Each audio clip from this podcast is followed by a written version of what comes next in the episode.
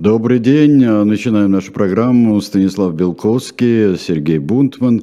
А, Станислав Александрович, добрый день. И все наши Сергей зрители. здравствуйте, всем привет.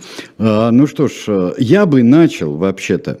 Вот сейчас идет, я хотел с другого начать, но сейчас идет определение меры пресечения Евгению Ройзману. И следствие требует, ну, фактически полную его изоляцию и домашний арест. Потому что запрет определенных действий, если их перечисляют, то это одна минута, можно на одну минуту выйти из дома, ну или когда тебя а, приглашают для каких-то следственных действий. А все остальное просто фактически арест домашний, да? Как это рассматривать сейчас в контексте того, что происходит? Э, со скептическим ужасом или уже государственным скепсисом. Но, впрочем, это все вполне объяснимо, потому что ясно, что сядут все так или иначе, все, все политические фигуры, э, формально являющиеся таковыми или де-факто, потому что не обязательно быть политической фигурой, чтобы заниматься политикой. Евгений Вадимович Ройзман, безусловно, был одним из самых ярких российских оппозиционеров. Да и остается. А почему это был? Да, ну, потому что разгромлена вся оппозиция в этом смысле. В этом смысле, да. Разумеется. Нет, нет никаких политических структур оппозиции. Оппозиция сейчас, помните, была газета э, «Завтра» э, имени Александра Ильича Проханова, вот она как раз есть, она существует, которая по первоначалу называлась газета «Духовной оппозиции». Угу. Значит, да, духовные существуют, да? А без духовной нет, ну, ясно. Вот, поэтому э, я думаю, собственно, еще несколько лет назад мне казалось, что господин Ройзман вообще может стать лидером несистемной оппозиции в общенациональном масштабе, поскольку у него есть несколько ярких преимуществ. Одно из них он не относится к городу Москве. Он в хорошем смысле этого слова провинциал представитель российской глубинки, если можно считать таковой Екатеринбург. Впрочем, может быть, Екатеринбург с этим определением бы не согласился а поскольку всякий крупный российский город так или иначе считается столицей, как правило, третий после Москвы и Санкт-Петербурга четвертой столицы в России в этом смысле быть не может. Как четвертому Риму не бывает, так и четвертой столицы, зато третьих столиц может быть достаточно много, и родной город Евгения Вадимовича Розина к ним относится. А, Евгений Розин еще в прошлом году, после того, как в местах лишения свободы оказался Алексей Анатольевич Навальный, ясно дал понять, что по соображениям личной безопасности он не собирается примерять на себя тогу лидера внесистемной оппозиции. Но, как мы видим в условиях спецоперации Z, это уже не важно пострадают все, кто выступал и выступает так или иначе против не войны, и вообще в какой бы ни было мере опасен власти, даже невосторженным образом мыслей, э, сохраняя при этом определенное влияние на общество и Евгений Розин, безусловно, к таким людям относится. Что же касается э, запрета определенных действий, то есть де-факто домашнего ареста, мы с вами говорили, что у, этого, у этой ситуации есть немало преимуществ, в частности, избавление от ряда ненужных зависимостей типа интернет-зависимости, что ваш покорный слуга описал в программной статье «Эра пресечения» пять лет назад в газете МК, что можно даже напрашиваться на меру пресечения, чтобы ощутить радость пребывания дома и чувство собственного дома. Это, кстати, было написано еще за пару лет до эпидемии COVID-19. Собственно, это эту меру пресечения там нам выписали всем, пусть и ненадолго. Ну, выписали, но от интернета нас э, не избавили. Да, да, только интернет, интернет нас и спасал тогда, и спрос на онлайн-коммуникации резко вырос, показав, что, в общем, такие вещи, как офисы и прочее, уходят в прошлое. Не обязательно никуда перемещаться из дома, чтобы вести активную социальную деловую жизнь. Поэтому за, за то ощущение дома, свой комфортный дом, дом, в котором ты чувствуешь, ощущаешь себя в полной гармонии, это важнейшее, и, надеюсь, у Евгения Вадимовича это есть. Но это еще раз показывает, что всякий, кто не хочет, вся, всякая общественно значимая фигура, которая не хочет идти таким путем, видимо, должна думать о других путях превентивного обеспечения своей безопасности. Назовем это обтекаемо так. А почему, а, вопреки тому, что мы, к чему мы привыкаем уже, к, увы, а, Ройзмана, ну, скажем, меры пресечения не выбрали, ни ареста, вы вообще собирались в Москву по каким-то непроверенным сведениям, собирались в Москву вести. Почему его не арестовали? Ну, это значит, что если собирались вместе в Москву, то были борения внутри силовых структур и около кремлевских политических, кремлевских политико-административных структур, э, что с господином Ройзманом делать. Ну, потому что если некий политик популярен, весьма популярен в региональном масштабе, а в случае господина Ройзмана это, безусловно, так, то часто его везут в Москву, как бывшего губернатора Хабаровского края Сергея Фургала, чтобы он не находился на родной земле и тем самым дополнительно не стимулировал э, жителей региона выходить в его защиту и поддержку. Но раз все-таки Евгений Ройзман остается в Екатеринбурге, значит, по полной программе его укатывать, скорее всего, не будут. Дай бог, конечно, чтобы я не ошибался в данном случае. И с, с учетом, в том числе, его популярности в регионе, потому что есть, даже э, губернатор Евгений Куйвышев, губернатор Свердловской области, хотя и не поддержал в явном виде господина Ройзмана, но, но отозвался о нем достаточно сочувственно. Во всяком случае, его риторика не соответствовала нынешним кремлевским стандартам уничтожить гадину. Он говорил а... о справедливости и уважении, я прошу прощения, да, Куйвышев говорил э, в конце своего вот такого послания, он говорил, я надеюсь, что э, Евгению Ройзману это будет оказано. Да, конечно. Да, потому, что, да, потому что для все-таки Екатеринбург э, и Свердловская область это вольнодумный э, регион. Э, на что мне неоднократно указывают его злейшие враги типа Владимира Рудольфовича Соловьева. Э, как мы знаем, идет ожесточенная борьба против Ельцин-центра, который рассматривается чуть ли не как последний э, оазис и рассадник либерализма в России. Ясно, что многие ведут по его, как Никита Сергеевич Михалков, по сугубо шкурным основаниям, но кто-то и по идейным абсолютно. Поэтому, естественно, в регионе любые гонения на Евгения Ройзмана будут восприняты весьма негативно. Это и то, что Ройзман остается в регионе, в данном случае какой-никакой, но добрый знак знак. В общем, желаем Евгению Владимировичу свободы и всяческих успехов, хотя все более становится понятно, что никакое публичное отвержение спецоперации Z э, в современной Российской Федерации уже невозможно, по крайней мере, на неопределенный временной период, пока Владимир Путин остается у власти. Я подхватю из чата, потому что это то, о чем я думал и о чем я хотел спросить. Э, Фургал, э, это было что, самостоятельная история или это было, как сейчас чудится все, некой репетиции, репрессивной э, при задумывании и вот таком склонении умственной к спецоперации? Нет, это не было репетицией, хотя когда смотришь на какие-то вещи ретроспективно, они, естественно, укладываются часто в некий логический ряд. И кажется, что все и так и было задумано. И в какой-то степени эта теория имеет право на существование, потому что количество переходит в качество. И определенные поступки, определенные действия властей, определенные изменения в их мировосприятии, которые ведут к этим поступкам, они в конечном счете накапливаются и приводят к такой кульминации, как спецоперация Z, она же не война.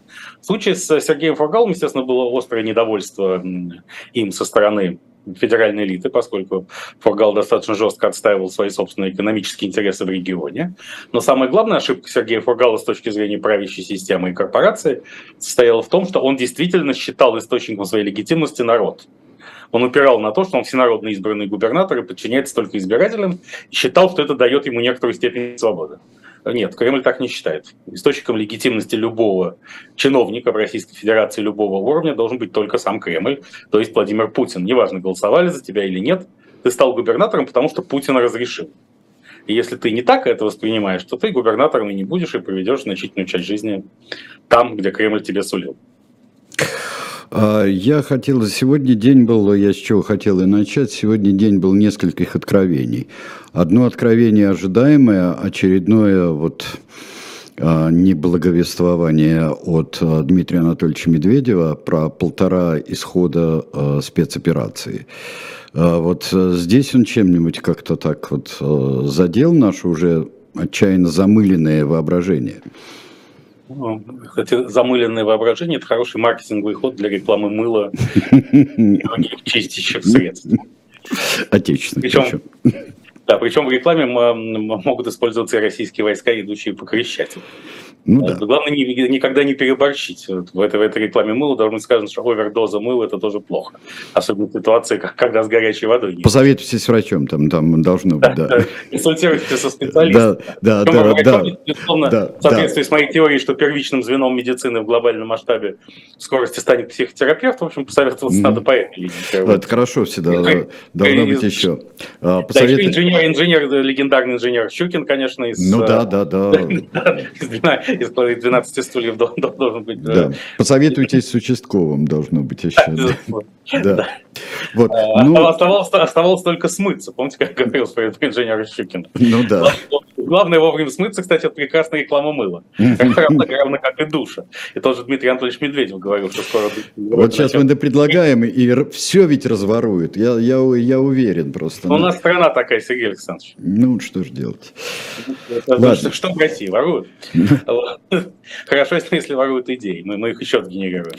Неисчерпаемый источник. Вот Дмитрий Анатольевич, он проговорился о неком кремлевском замысле, да, о военном перевороте в этом своем сообщении.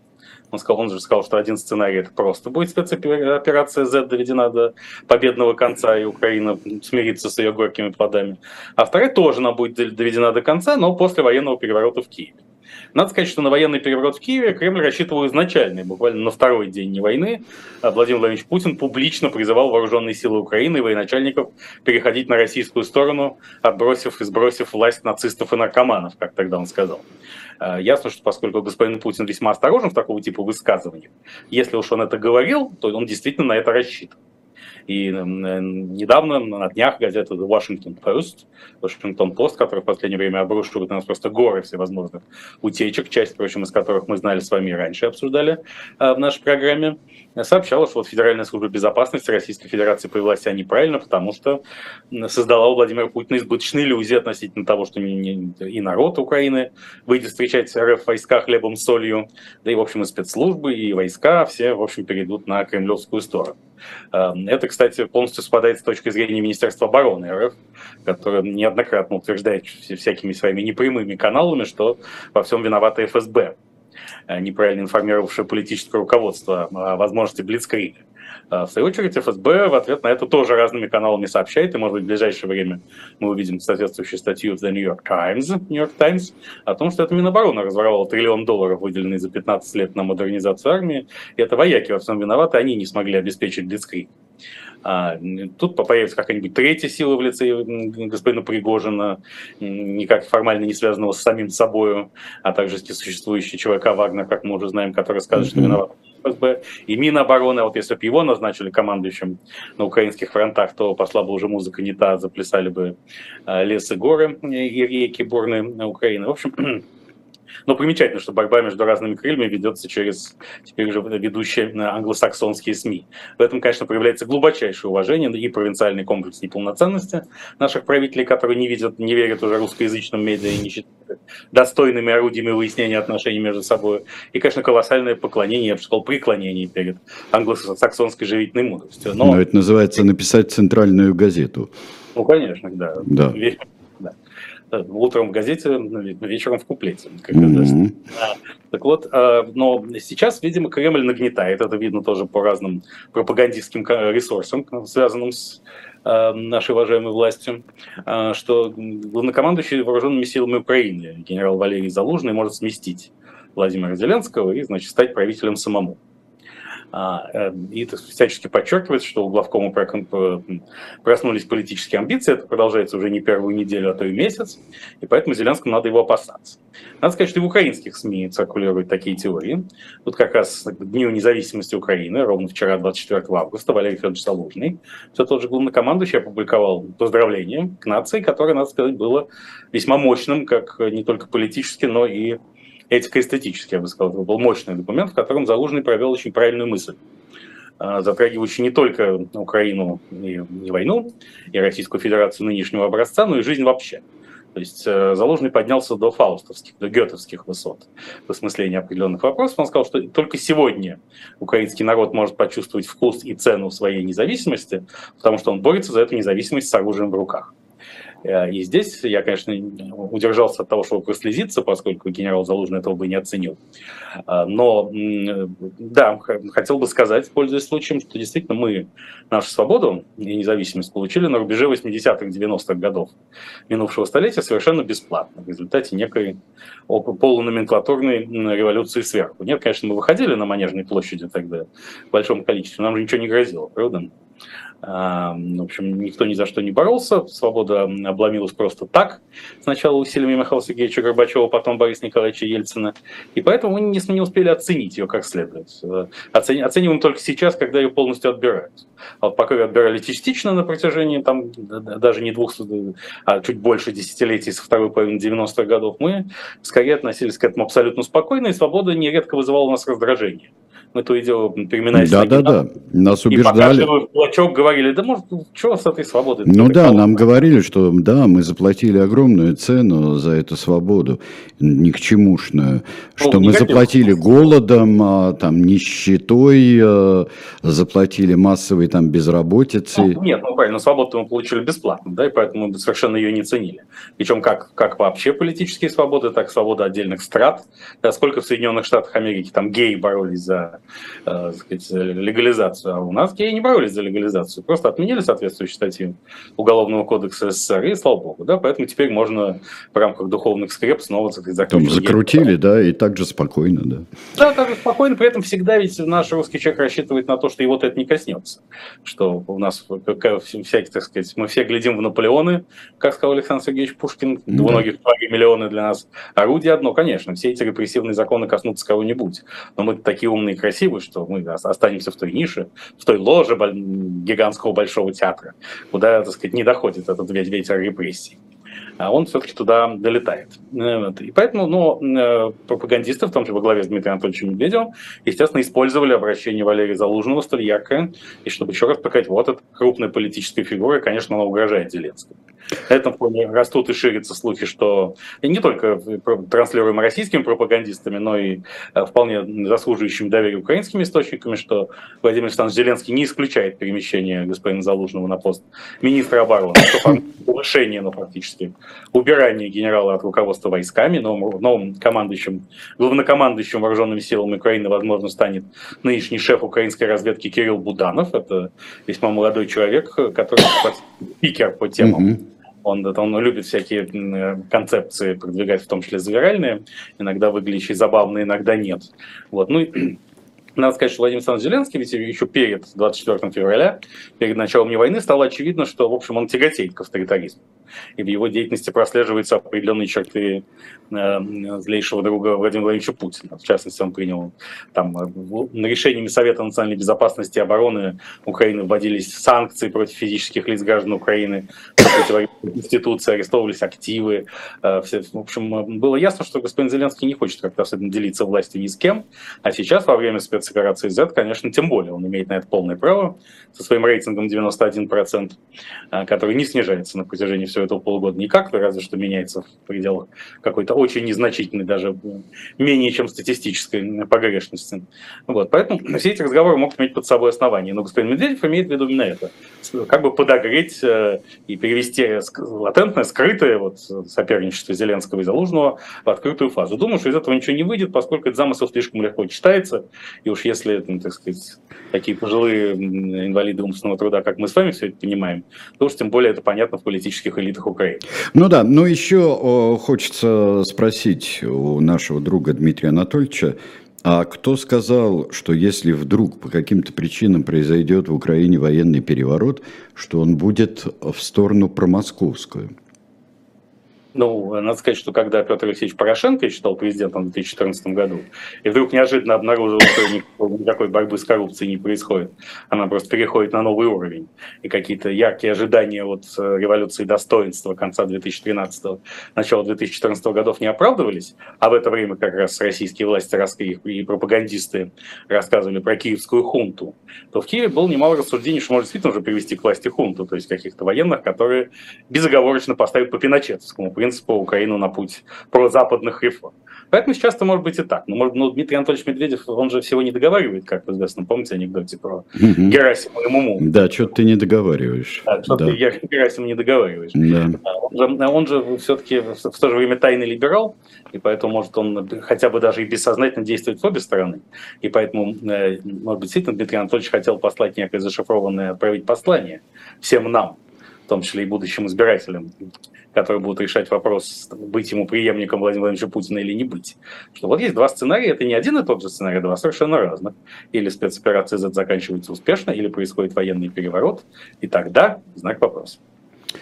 А может быть, здесь спрашивает э, Александр, вот здесь спрашивает в чате, а может быть, э, переворот имелся в виду совсем не там, да, я тоже хотел об этом сказать, но учитывая... Смелое усилие, предположение, Александр.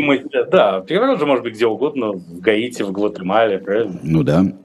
Вот, а, я... так как Дмитрий Анатольевич человек широких вообще горизонтов. Да, и он международник по духу и призванию. Да, да, еще ко всему он юрист-цивилист, как о нем говорили с восторгом, когда он стал президентом. Юрист-цивилист. Юрист-цивилист из команды Анатолия Александровича Собчака. Ну да, да, да, да. Когда Анатолий Борисович Чубайс говорил, что всякий, кто рассуждает об авторитаризме в России, mm-hmm. должен если бы мне сказали 20 лет назад, что президентом страны станет юрист-цивилист из команды Анатолия Александровича Собчака, я бы злобно захохотал. Ну да. И у него есть все возможности злобно похохотать во франкфуртской клинике, где мы желаем ему всяческого скорейшего выздоровления от синдрома Гиена Баре. Ну там, там вообще, конечно, это все мне напоминали тогда отзывы о Дмитрии Анатольевиче в 2008 году. Они мне напоминали первый акт э, небезызвестной пьесы Мольера «Тартюф». Потому что когда Аргон приходит домой и хватает за грудки каждого из домашних и говорит, какой человек, какой человек, там он все время повторяет. Вот это, это было очень так настораживающе. Ну, на, на этом и обломался Дмитрий Анатольевич и пострадал. А, потому что когда наша либеральная публика трясла его за грудки и говорила, какой же ты, отдаешь ли ты себе отчет в том, что mm. ты наш царь-освободитель. А Дмитрий Анатольевич вяло отмахивался. Сказать, да ну что да бросьте. Да, да. Да, да, хватит троллить. Ну а, это было куда ни шло. Но когда западные лидеры начали делать то же самое, явно говорит, что с этим царем-освободителем нам по пути, а с, царем-поработителем, э, его предшественником не по пути, то Владимир Владимирович понял, что этого допустить никак нельзя. И, конечно, Дмитрий Анатольевич Медведев, оставшись на второй срок, сольет страну. Готовность к чему он продемонстрировал, проголосовав за ливийское, вернее, воздержавшись при голосовании по ливийской резолюции в Совете Безопасности ООН. И в те же, в те же минуты буквально Путин обрушился с э, неявной, но очевидной критикой на, на своего преемника сказал, что так, так нельзя. Ну, вот, вот доигрались. Так ну, он даже был доведен до абсолютно логического конца. Ну, в общем, такая роль, роль получилась, как, э, в общем-то, и как э, смело предполагали иногда, э, роль, как у Семена Бекбулатовича, в общем-то, примерно Ну, такая. не совсем так. Все-таки у Дмитрия Анатольевича были реальные полномочия, он пытался их реализовывать. А, что-то у него даже получалось. Он заменил много силовиков, своих даже однокурсников внедрил на ключевые позиции в Следственный комитет и предполагал, что один из его однокурсников, Евгений Кожакарь, займет место Александра Ивановича Бастрыкина, если Медведев пойдет на второй срок, а команда генералов Сугробова и Колесникова, который патронировал тогдашний помощник Медведева Евгений Школов, должна была занять ключевые позиции в МВД на уровне министра и первого заместителя. Поэтому, естественно, всем тем, кто должен был уйти в результате этой спецоперации, не хотелось второго срока Дмитрия Анатольевича Медведева, но он был вероятен. Тут по, по принципу Гомер, Мильтон и Паниковский, я скажу, что люди разной степени информированности, например, Барак Обама, Анатолий Чубайс, Алексей Кудрин и я, Белковский. Э, последний в этом вечер. Составилась партия, да. Французский посланник, английский посланник и я. Да, вот как. Да, э, да. Но Владимир Владимирович в последний момент решил, что не удержит господин Медведев Россию, что американцы порвут нас на части, и только его возвращение. И тут арабская весна, конечно, сыграла огромную роль, потому что образ Каддафи с черенком от лопаты на самом интересном месте произвел на Владимира Владимировича Путина неизгладимое впечатление. Ему привиделся новый Михаил Сергеевич Горбачев в лице Дмитрия Анатольевича Медведева, который ради западных восторгов все сдаст. И 24 сентября 2011 года случилась та самая знаменательная рокировочка с Загогулиной, как сказал бы на эту тему Борис Николаевич Ельцин. А, да, другое откровение сегодня было. А, это о пожарах в Рязанской области. Что пожары эти имеют а, подозревают, что они ну, имеют да, преступный характер. Да, да имеют преступный характер. И ну, вот э, вполне, конечно, мы ну, не можем... диверсионные группы, я думаю, сейчас будут обвинены в этом. Э, а почему Рязанская область? Потому что Рязань – это воплощение всего русского. А Сейчас вот. Александр Гельевич Дугин отойдет от, от шока. Э, я думаю, что он сможет это сформулировать. Это Рязань, понимаете, где грибы с глазами ну, видимо, имеется в виду прослушивающие всякие устройства мониторинга ФСБ, которые теперь монтируются даже в грибы. И пойдя погулять по лесу, ты не мог задуматься ни о каких крамольных вещах и не восторжен. Да, но Рязань это же, это же наше все. Кстати, Александр Гельевич Дугин еще в старые времена говорил, что именно он очень правильно говорил, что там вот э, англосаксонские герои это всякие, так сказать, короли и полководцы, а наш герой Иван Дурак, да, который в обход, обыч, действует в обход обычной человеческой логики и добивается успеха, когда от него никто ничего не ждет. В этом смысле Владимир Владимирович Путин мог бы его поддержать, сказав, что да, когда ждут успеха Блицкрига, он-то и не случается, черт побери. Mm-hmm. Лучше все-таки прикидываться шлангом и не отсвечивать. А, вот, поэтому нет, ну, Рязань, конечно, это же, так сказать, святая святых, это сердце Руси. И, конечно, поджечь леса в Рязани – это нанести удар по жизни и смыслообразующим конструкциям всей российской цивилизации. Лес и. Но я подумал, при этих миллион гектаровых, извините меня, может, я преувеличиваю, миллион гектаровых пожарах все последние годы, а, пожаров во время наводнений, которые случались у нас, как в известном заведении. Если это вот глубоко законспирированные и спящие украинские диверсанты, которые, притворившись пьяными традиционалистами, поджигают траву каждую вот э, весну, нет, во-первых, тут притворяться не надо, поскольку исследования так сказать, о влиянии алкоголя на взгляды человека, которые неоднократно проводились учеными, показывают, что при определенном употреблении разных доз алкогольных напитков, чем разного свойства, взгля... Э, позиция эволюции, идеология человека эволюционирует ну, например, так сказать, э, при употреблении, например, виски сказать, в направлении э, либерализма англосаксонского образца, там 200 грамм, становишься более либерален, 400 еще, а если э, в одно горло 0,7, то можешь уже, так сказать, начать критиковать Владимира Владимировича Путина и требовать представительной демократии. Водка, она немножко по-другому, она mm-hmm. в направлении более автохтонных ценностей уводит. Поэтому нет, просто когда традиционалисты начинают употреблять на рабочем месте спиртные напитки, может казаться, что этот мир недостаточно справедлив. Я что теперь не... понял, да, я теперь понял шотландскую пословицу, что один стакан это хорошо, два стакана много, а три это мало. Ну, разумеется, да, поэтому да. Просто, как говорил мой, мой покойный друг Борис Аврамович Березовский, всякая позиция должна быть последовательной. А как говорил Сомерсет Мэм в театре, если сделал паузу, то никогда не делай паузу. Сделал, ну, то держи до конца. Держи, держи, держи. А, Здесь останавливаться не надо. Поэтому нет, но все эти большие пожары, они скорее были проявлением признаков внутренней нестабильности российского национально-государственного организма, о чем Владимир Владимирович Путин тоже говорил. Не было должного единства. Вот сейчас, когда российский народ в полной мере сплотился вокруг спецоперации Z, ну, естественно, за исключением редких единиц, еще недобитых, а, то тут только диверсионно-разведывательные группы Украины могут спровоцировать пожары, и Рязань, как мы с вами выяснили, избрана глубоко и далеко не случайно. А вот очень интересно все-таки, а насколько это а, это что, естественным образом, это такой вот интертекст, как учат нас э, постмодернисты, что когда вот случается вот ситуация на фоне спецоперации, вот э, и вот такого вот, я бы сказал, дрожания патриотического, э, то приходят все те же образцы, которые были в 30-х годах, там, если рельс лопнул, диверсия, э, если, э, там, я не знаю, остановился паровоз, то это вредительство. И вот сейчас вот это вот выходит выходит, и универсальное объяснение, оно сейчас пойдет шире вглубь или оно уже идет? Ну, как говорится, используй то, что под рукой, и не ищи себе другое. Это абсолютно устоявшийся клише, к тому же идеологи запрещенного в РФ нацизма очень правильно указывали, включая непосредственного предводителя Адольфа Лоисовича Гитлера, что враг должен быть только один. Источник всех бед должен быть в конечном счете один. А вот это евреи должны быть, например. И не должно быть никакого злодеяния или преступления в мире, которое в конечном счете не сводило бы к евреям, э, даже если оно совершено Папа Новой Гвинеи. Mm-hmm. Так и здесь. Главный и единственный враг это США, конечно. Украина не враг потому что украинцы – это наш народ, а там в началах бывший наш народ, как говорил Владимир Семенович Высоцкий. Но просто он оболваненный, одурманен нацистским руководством, а нацистское руководство работает прямо на США. И поэтому спецоперация Z – это освобождение нашего собственного народа, который частично оказался под американской пятой. Поэтому в конечном счете, естественно, от США ждут леса. Да, в конечном счете так. Ну, да. разумеется, вообще это последний акт борьбы, как бы, борьбы цивилизации моря с цивилизацией суши.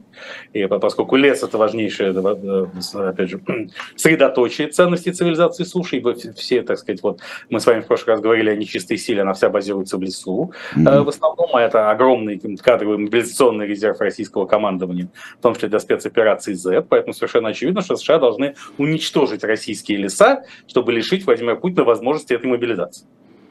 Ах, вот оно как. Это прямо непосредственно составная часть э, спецоперации Z, то есть э, контрнаступления нашего противника, прямо на нашей территории. И в этом смысле это то же самое, что обстрелы села Теткина в Курской области, так сказать, э, или известный нам террористический акт с Дарьей Санной Дугиной Платон. И вот не надо здесь, вот последнее, что я до перерыва скажу, не надо здесь нам подсовывать, дорогие э, слушатели, что вы, видите ли, в 1972 году служили в советской армии и вас бросали тушить пожары как раз в Рязанской области. Помню я этот страшный год, э, дымный, 72 лето, но это совершенно другое. Это совершенно другое. Ну, именно нет, ну, собственно, именно тогда и Советский Союз совершил необратимый поворот направлении гедонистических ценностей, отказа от э, э, своей базовой доктрины, что и привело в конечном счете... Кстати говоря, разрядка, да. И крупнейшей геополитической катастрофе 20 века. Всегда, когда горит Рязанский лес, это очень тревожный знак. И просто огромное счастье, что сейчас у нас находится у власти Владимир Владимирович Путин, а не дряхлеющий ментально и физически Леонид Ильич Брежнев, который был великим миротворцем, не понимая, что миротворчество не наша стезя. А, мы продолжим через э, минуту-другую. А вот сейчас, э, вот посмотрите, я думаю, те, кто нас э, смотрит в YouTube, они просто прислушиваются к нашим речам. А, мы хотим вам предложить shop.diletant.media книгу замечательного историка Мартина Гилберта. Мартин Гилберт – это человек очень интересной судьбы. А, он корнями уходит в евреев из Российской империи, и он был в свое время, он попал в Британию, а, он 36 -го года рождения, он уже умер несколько лет тому назад, но а, человек, который всю свою жизнь а, посвятил многим вещам, которые связаны с нацизмом, со Второй мировой войной. Он историк Второй мировой войны, он биограф Уинстона Черчилля, он историк Холокоста, и он историк государства Израиль был всегда. И э, вот таким образом у него наполненная история э, 20 века, э, история, которую он, может быть, своей генетикой и судьбой очень серьезно переживал. Это очень ценимый э, историк. И мы вам предлагаем «Вторая мировая война. Полная история». Полная история это не означает, что э, кто-то пишет какую-то неполную, отрывочную и так далее. И вот впервые Мартин Гилберт представляет нам полную историю. Дело в том, что у него есть, э, э, так же как и краткая биография Черчилля, у него есть краткая для школьного употребления история э, Второй мировой войны. Так что э, я вам очень советую приобрести это издание и у нас э, и почитать вдумчивого и чрезвычайно интересного историка Мартина Гилберта. У меня один вопрос Станиславу Белковскому по этому поводу. Вот сейчас я смотрю на обложку, и на ней написано 18+. Ну, во-первых, я, пока вы делали эту блестящую аннотацию Максима Гилберта, подумал, что может быть и другой перевод названия его книги «Целая история». Mm-hmm. Тут у нас целая история. А, нет, целая история, да. Да, да, может быть. Но почему же 18 плюс? Что там может быть такое? Э, как всегда про свои фильмы отвечал э, Люк Бессон, отвечал, а потому что у меня там курят. Про самые свои кровавые фильмы он говорил, почему 18+, а там, там курят вот э, у меня, и это плохо. Что может быть в истории Второй мировой войны недоступно для русских читателей 17 лет, скажем, окончивших ну, школу? Знаете, русский читатель до 18 лет – это вообще очень подозрительный человек, с которым надо разобраться. И удивительно, что пока еще администрация, президент, наш парламент, общественные силы не предприняли никак, не, не вышли ни с какими инициативами, в том числе законодательными по этому вопросу.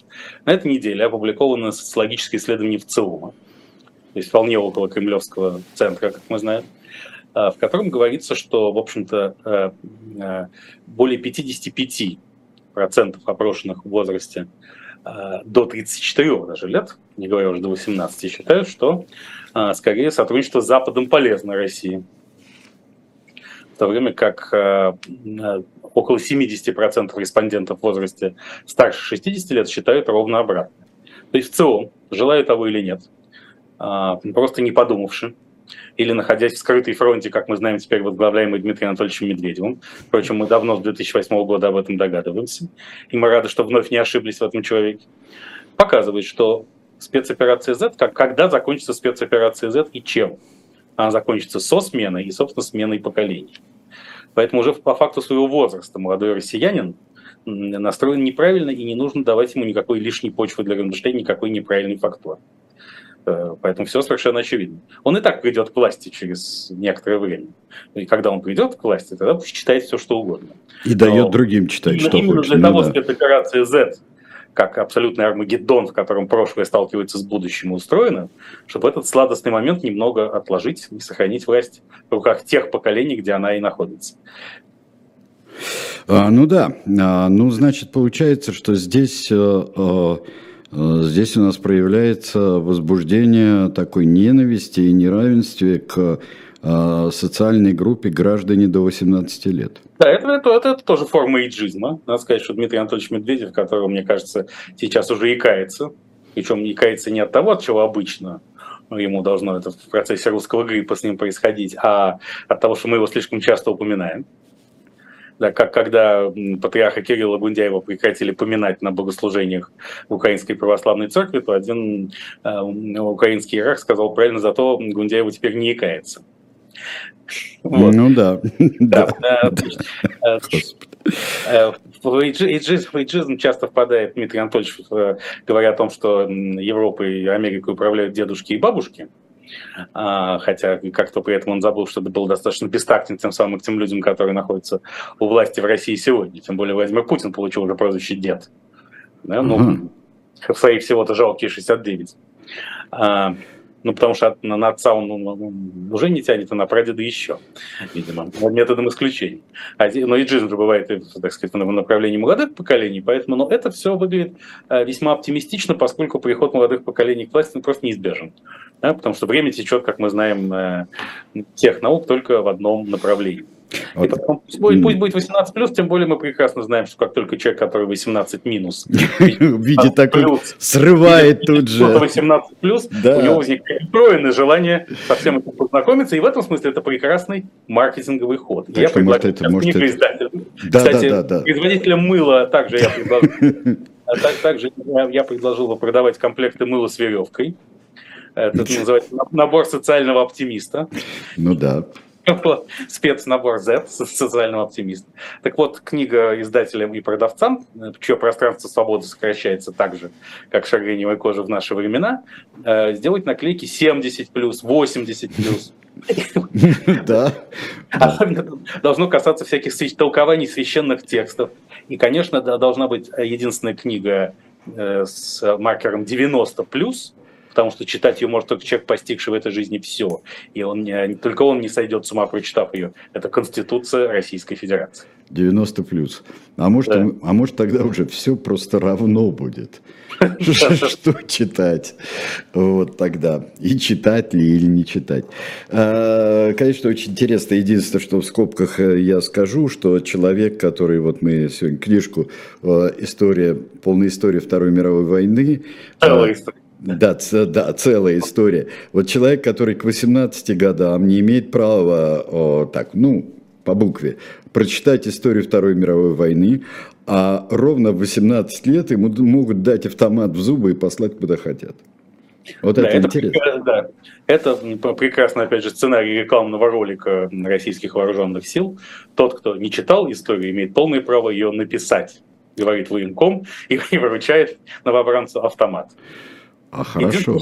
Красиво, красиво излагаете, Станислав Александрович. Да, конечно. Потому что, знаете, происходит же, когда ты читаешь много умных книжек, происходит замусоривание в твоей голове. Mm-hmm. И это во многом ограничивает твой потенциал социального действия. Ты начинаешь бояться, потому что ты видишь, сколько ошибок совершили твои предшественники. А новорожденный теленок не боится тигра, гласит китайская пословица. Получаешь автомат и творишь историю прямо на наших глазах. Тем более во все революционные эпохи, а все-таки у нас смена эпох, мы переходим от просвещения к возвращению. Именно отсутствие вредного опыта всегда было важнейшим мотором заодно и топливом преобразований, движения вперед. Да, ну, ну вспомним как раз э, хунвейбинско-дзиафанскую историю культурной революции. Ну, вообще-то, да. Или, или школьники полпота, да, которые были там. Это было очень весело. Всегда. Я бы а совсем, конечно, не, не э, история ужасная. Да, кстати, история... можно я да. чуть про изм еще поговорю? Да, да, да. Дело в том, что когда Борис Джонсон, все еще до 5 сентября премьер-министр Великобритании. Заметим на полях, что Борис Джонсон остается самым популярным политиком Великобритании, особенно среди избирателей консервативной партии. В общем, несмотря на то, что он уходит, де-факто он остается как ключевой игрок и может вернуться на этот пост через несколько лет после того, как, например, поруководит восстановлением Украины, украинским аналогом плана Маршалла. Такой вариант тоже существует. Так вот, когда он, Борис Джонсон, сказал про токсичную маскулинность Владимира Путина, что, на мой взгляд, достаточно точная характеристика, и про обнаженный бюст, с помощью которого э, Владимир Владимирович, обнаженный торс, прошу прощения, с помощью которого господин Путин гипнотизировал избирателя, Путин сказал, ну, ясно, что все европейские лидеры, если бы они обнажили верхнюю часть тела, то человечество умерло бы от ужаса, или что-то такое он сказал. Mm-hmm. что, может быть, может кого-нибудь подкупить, чтобы обнажились наконец, и тогда спецоперация Z триумфально закончится под стенами Берлина где-нибудь. Э, но тут случилось, выяснилось неожиданно, что есть все-таки один европейский лидер, который при обнажении торса и бюста производит еще лучшее впечатление, чем, чем даже Владимир Владимирович Путин. Кто это, это? министр Финляндии Санна Марин. Mm-hmm. Да, тут ведь она даже когда, сказать, вот э, уже став премьер-министром, она впервые вышла замуж, и это было всего 34, а сейчас 36. И она сфотографировалась в пиджаке на голый тело. Это был мега-хит. Сейчас эта ситуация э, развивается, потому что появились какие-то видео с э, вечеринки, такой не вполне однозначной, с участием Санны Марин. Но, в общем, я теперь понимаю, почему Финляндия рвется в НАТО.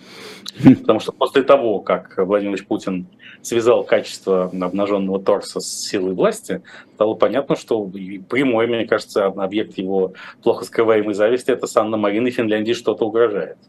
Поэтому это все. Швеция просто в обозе попала, потому что все-таки как сказал тогда представитель президента Турции Реджепа Таипа Эрдогана, нас со Швецией много связывает, в частности, король Карл XII умер наших Бендера.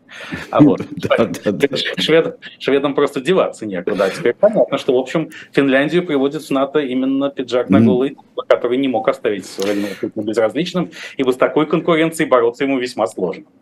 А, факт-чекинг, а, исправление, апдейт а, некоторый. Он не умер Бендерах, он там содержался, Карл XII.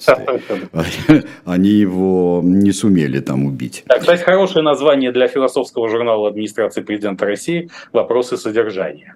Вопросы содержания, да. Нужно, кстати, сделать, сделать, сделать сериал после легендарных содержанок Константина Юрьевича Богомолова. Да, да. Нужно сериал «Содержанцы». «Содержанцы», да. Так, собственно, описывалась бы жизнь интеллектуального кружка вокруг Старой площади, и, там легендарный Александр Гельч Дугин играл последний раз. Вот Александр Гельч Дугин, но вот э, все-таки вот никуда э, не уйти от того, что чудовищное все-таки это событие и гибель э, Дарьи Дугиной, это, это жуткое событие. Другое дело, какие у нее будут последствия. Жуткое событие, гибель молодой женщины в, э, в теракте. Ну, это... Во-первых, чтобы несколько легитимировать то, что я скажу чуть позже, я приношу глубочайшие соболезнования родителям Дарьи Санны Дугиной а, и всем, всем ее близким и друзьям. Да. Безусловно, я категорически осуждаю это чудовищное убийство. А, и хотя раскрытый ФСБ его сценарий кажется мне не до конца убедительным. Э, во-первых, госпожа Вовка, Наталья Вовка Шабан, которая считается исполнителем преступления каким-то странным образом, будучи официальным бойцом запрещенной в России террористической и признанным террористической организацией полка Азов, проникла по своим официальным документам на РФ-территорию, находилась там почти месяц, причем не где-нибудь, а в городе Москве, где контроль над мигрантами такого типа гораздо жестче, чем в глубинке где все утыкано и унизано теми самыми грибами с глазами из Рязанской области. А потом она выехала, ездила, на, въехала на, маш, на территорию РФ на машине с номерами ДНР. А хорошо известно, что как бы Российская Федерация на словах не поддерживала ДНР, номера ДНР у любого гаишника, он же ГИБДДшник, вызывает законные подозрения стремление остановить машину, что в данном случае не случилось, как не случилось этот момент выезда ее на украинских номерах в Эстонию да, силовики полностью прозевали госпожу Вовк Шабан, которая сняла квартиру на проспекте Вернадского в одном доме с госпожой Дугиной. Платоновой. Платонова, кстати, псевдоним Дарьи Санны, связанный с тем, что она э, защитила диссертацию по философии Платона. Э, и Дальше э, почему-то нужно было привинчивать это взрывное устройство на фестивале в Денцовском районе Московской области на фестивале «Традиция», хотя почти месяц э, убийца проживает с жертвой по официальной версии в одном доме. И, наверное, как-то можно было, так сказать, побыстрее и, и проще решить этот вопрос. Ну и вообще мини-купер тоже вызывает э, сомнения. Потом, если изначально считалось, что объектом покушения был сам Александр Гельевич Дугин, просто он по стечению обстоятельств не сел в автомобиль вместе с дочерью, то сейчас ФСБ заявляет, что нет. Именно Дарья Санна сама и, конечно, при всем к ней уважении, она не была столь известной и влиятельной фигурой, э, чтобы становиться объектом международного терроризма в таком символическом измерении. В общем, сценарий ФСБ, тем более получается, что ФСБ обо всем узнало буквально через сутки после преступления. Ну, а что ж, так сказать, если было столько первичной информации, почему же преступление не удалось предотвратить? Все эти вопросы повисают в воздухе вместе с возникающим на, на этой почве вопросом. А не могло ли получиться так? А ведь так бывает в практике спецслужб довольно часто, что спецслужбы как бы ведут исполнителя и, может быть, даже инициируют его действия, следят, следят, следят, потом дают ему уйти, потому что цапать его на месте не надо, а потом неожиданно что-то раскрывается. Потому что, конечно, да и Санна Дугина Платонова выглядит э, черно логично именно чудовищно, потрясающе логично в роли сакральной жертвы. Не случайно все немедленно возбудились, так сказать, около кремлевские пропагандисты и публичные сторонники спецоперации за двумя тезисами, что нужен, нужен сокрушительный удар возмездия по Украине, поскольку уже совершенно ясно, что за убийством стоит Украина, и, конечно, нужно добить недобитых противников не войны, не спецоперации Z на российской территории. Эта реакция была абсолютно синхронной, так же, как и стремительное соболезнование Владимира Путина. Часто такие бумаги задерживаются, особенно когда речь не идет о людях хорошо Путину понятных. Опять же, при всем уважении Дарья Александровна Дугина не была человеком хорошо понятным. Владимир Путин даже отец ее не слишком понятный Путину человек. Э, слухи о его влиянии на Кремль сильно преувеличены, в первую очередь, э, в определенных западных интеллектуальных средах. Вот. И орден мужества, все такое. А, поэтому ставим здесь большой жирный знак вопроса, так сказать, кому все-таки выгодно было это страшное преступление. И, конечно, неизгладимое впечатление произвел, произвела на меня панихида в Останкине. Вы ее видели, Сергей Александрович? А, урывками. Но это, это то еще зрелище. И. Да, я поскольку в избежание двусмысленности я уже осудил всячески это убийство и принес глубокие соболезнования родным и близким покойной. И теперь я хочу порассуждать о том, что же там было. Потому что складывалось впечатление, что Александр Гельевич Дугин а, принимает не соболезнования, а поздравления собравшихся. И все это, все происходившее напоминало некую смесь э, э, нацистского, не слова шабаша с сатанинским хэппинингом таким сатанинской мистерии. Надо сказать, что Александр Гельевич Дугин в молодости, я вообще высоко достаточно ценю его как пытливого интеллектуала. Не как носителя какой-то целостной философии, которым он не является, но он прошел большой путь. Он был исследователем и фанатом Генона, Юлиуса Эволы. Он входил в знаменитый южинский кружок Евгения Головина. Я мог бы определить Э, общую идеологию тех средств, к которым он относится, ярким представителем которых выступает. В области философии это метафизика нечистой силы, поскольку все эти люди, он сам э, очень долго искали, где же нет нечистой силы. Да? Но нечистая сила не в плане фаустовского Мефистофеля, который, или Воланда, который вечно хочет зла, совершает благо, а скорее наоборот – а, который очень хочет блага, но совершает зло и приближает конец этого мира, физический конец погрязшего в грехе. А с литературной точки зрения это такой магический сюрреализм конечно, наиболее важным воплощением которого был член того же круга Юрий Мамлеев, большой русский писатель. Вот. И Александр Гельевич вот в своем собственном выступлении на панихиде, когда он неожиданно сказал, что сказать, его дочь принесена на алтарь победы, а ее с детства учили словам не мама и папа, и не Буратино и Чебурашка, а империя держала что-то еще, да, дальше он фактически по принципу фрейдистской проекции говорил больше о себе, потому что именно господину Дугину всегда не хватало славы и не хватало политического значения его действий. Он всегда все-таки в Российской Федерации воспринимался как человек очень интересный, но маргинальный, фриковатый, удаленный от политических процессов. Но он считал себя большим политиком, способным определить э, как минимум идеологический облик будущей России. И вот э, сложилось впечатление, что на этой панихиде в Останкино наконец политиком себя почувствовал. А, при этом все это напоминало характер, вот, э, все это напоминало какую-то странную очень режиссуру этой сатанинской мистерии.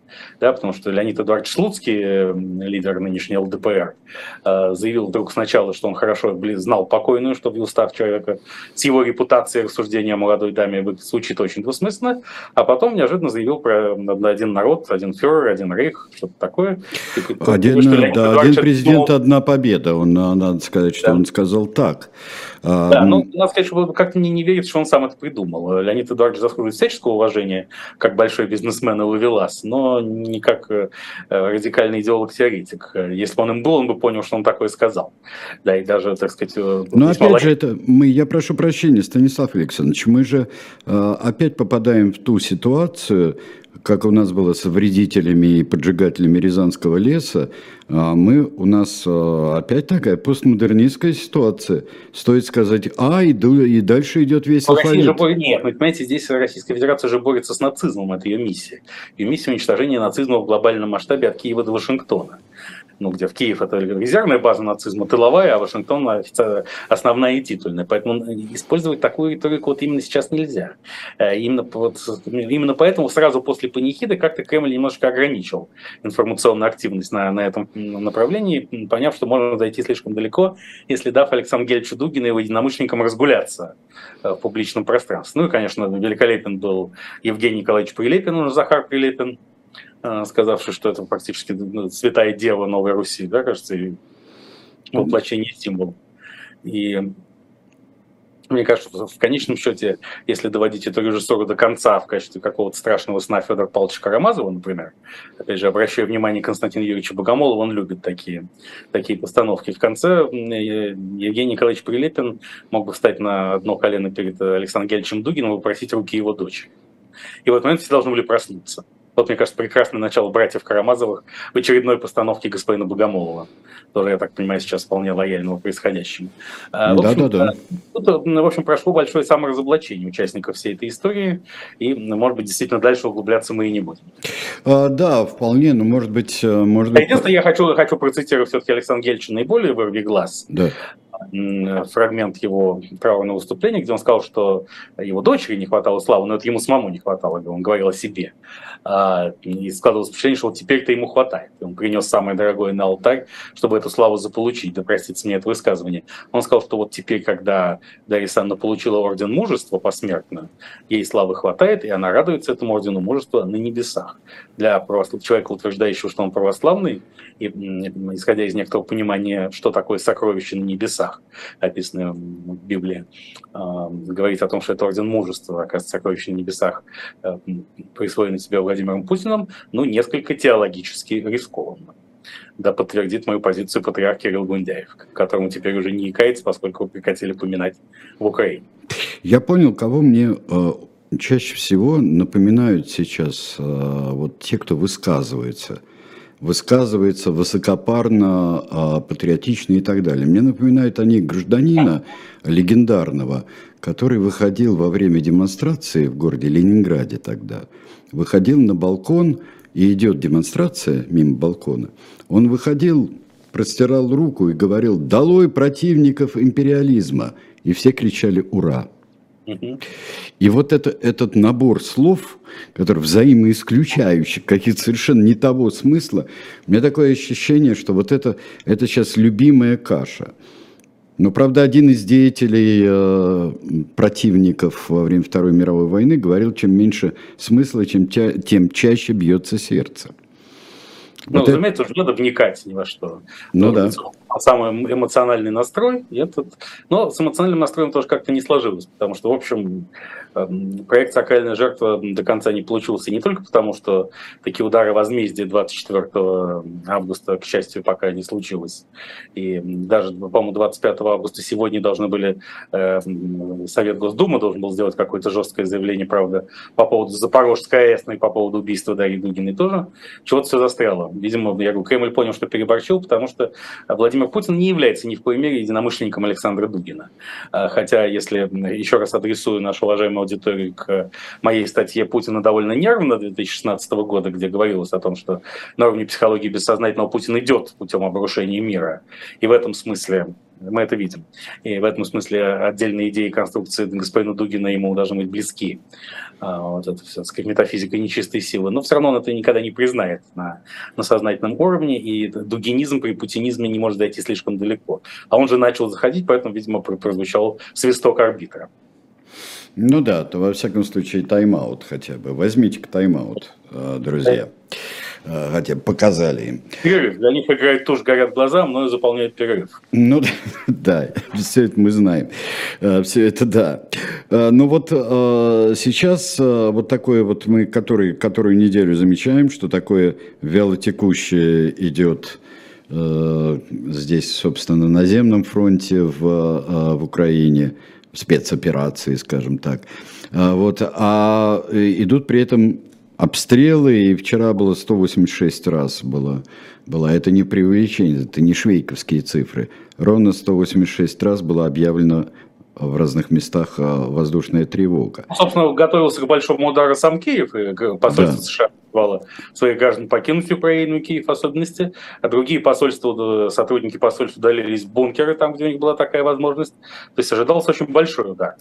Э, он, его тьфу -тьфу -тьфу, пока не случилось, хотя это не значит, что его не случится в принципе. Там несколько раз поднимались тяжелые бомбардировщики с аэродрома в Беларуси, но потом вернулись туда. Ну, мы знаем, что Владимир Путин не любит делать тогда, когда от него ждут. Если Джозеф Байден сказал, что не война начнется 16 февраля, значит, она начнется 24. Поэтому, опять же, не будем обольщаться и загадывать. Ключевое событие на фронтах сегодня это, кажется, начали переподключать Запорожскую АЭС. Вот, да, это обесточивание Херсонской, Херсона, э, Херсонской области. И там там э, из-за этого и водоснабжения перебои. Причем об этом объявили вот те власти, назначенные Российской Федерацией. Ну да, потому что они пытаются сделать вид, что это следствие обстрелов э, со стороны вооруженных сил Украины. А, а на самом деле, я так понимаю, что началась реализация плана исключения Запорожской АЭС из энергосистемы Украины при подключении к Крыму и через это к энергосистеме России. А специалисты предупреждали, что когда этот процесс начнется, то южные регионы Украины останутся на некоторое время без электричества. Вот это, судя по всему, оно и происходит. Потому что еще задолго до миссии МАГАТЭ, которая должна прибыть вроде как туда в начале сентября, уже Запорожская АЭС должна быть не необратимо передано в управление концерна Росатом и стать частью э, российской энергосистемы.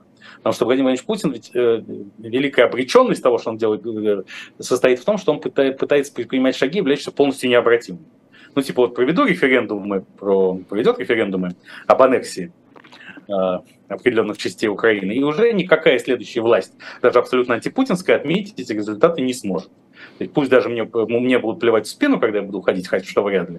Но все равно это... А это навсегда. Не... А это останется да, навсегда. Это, и Запорожская АЭС. Приезжайте с миссией сколько угодно. Уже никогда, никогда в жизни мы ее не отдадим, потому что это э, Запорожская АЭС еще, так сказать, была впервые освящена э, князем, святым князем Владимиром, и с тех пор, сказать, ничего уже, так, она, безусловно, является русской по сути и по духу. Вот. Сегодня я читал э, в одном из каналов наших коллег, я читал, по-моему, Саша Плющева, из разных источников абсолютно две взаимоисключающие новости. По обзору, что никаких явственных телодвижений в преддверии референдумов нет. А в другое заявление, что они будут, да еще как. Но при этом упоминались э, э, ДНР и ЛНР, без упоминания думаю, других областей. Будут, хотя уже на этой неделе была брошена через радикального депутата Евгения Федорова мысль, что референдумы не нужны. Надо как-то по-другому присоединять референдумы. Будут, они же тоже в режиме спецоперации, близкие будут проводиться. Поэтому не обязательно объявлять о них задолго до. Они могут не пройти 11 сентября, но нынешней осенью, видимо, Путин собирается решить этот вопрос с аннексией, после чего будет новый пакет из санкций, в частности, восьмой пакет санкций Евросоюза и вообще санкций США и их союзников, и тогда мы все лишимся, в первую очередь, смартфонов о чем нас уже предупредили, и близкая к Кремлю бизнесвуменка Наталья Касперская заявила, что очень хорошо, что смартфонов у нас не будет никогда, потому что кнопочные телефоны гораздо надежнее с точки зрения информационной безопасности. Угу. Да. Здесь можно реанимировать финскую Nokia, которая была крупнейшим нашим поставщиком смартфонов в золотые времена, незаслуженные нами свободы. А И, вы... кстати, я подумал, что если, если по Российской Федерации Nokia, то можно переназвать ее с э, последней буквы первой Icon, то есть икона. Icon. И, собственно, кнопочный да. телефон станет иконой новой. Icon, да. И важнейшей ее реальной скрепой. Да. Кстати, я знаю, где подсмотрели э, победу Nokia в очень серьезной, э, Ну да, ту можно назвать войной, потому что она велась с нацистами, которые живут на обратной стороне Луны. Это под стальным небом, да. Она, там же побеждает именно кнопочная Nokia во втором фильме. Ну, разумеется, потому что она абсолютно неуязвима для всего. Да? Как кстати говоря, о космосе надо вспомнить, что вот Дмитрий Олегович Рогозин никак не назначает никуда, хотя это было анонсировано премьер-министром Мишустиным еще пару недель назад. Видимо, его все-таки готовят на какой-то федеральный округ на территории Украины, анонсирован реченный через Анатолия Вассермана. Другой претендент, это, кстати, Андрей Рюмин, зять Виктора Владимировича Медведчука, генеральный директор компании Россети, который только что съездил туда с инспекционной поездкой. Так что референдумы со всеми вытекающими отсюда последствиями в виде федеральных округов Новороссийского и Малороссийского все же, на мой взгляд, готовятся на полном серьезе. Станислав Белковский, спасибо. Наши четверговые посиделки э, вот э, завершились. Я сейчас только несколько секунд вам попрощавшись со Станиславом Белковским, я расскажу, что вас ждет дальше. Ждет вас «Были правах» на канале э, «Живой гость». Естественно, закона о маскировке рекламы Алексей Кузнецов и Калоя Хильгов ведут эту передачу. Затем э, мой партнер по программе «Тираны», который скоро вернется в эфир, Айдар Ахмадиев, будет в программе «Слух и эхо» в 17 часов 5 минут. В 18 э, мы с э, Алексеем Кузнецовым рассмотрим дело вот очень закрытый, очень императорский, очень семейный суд в России 19 века. Ну что ж, до скорой встречи.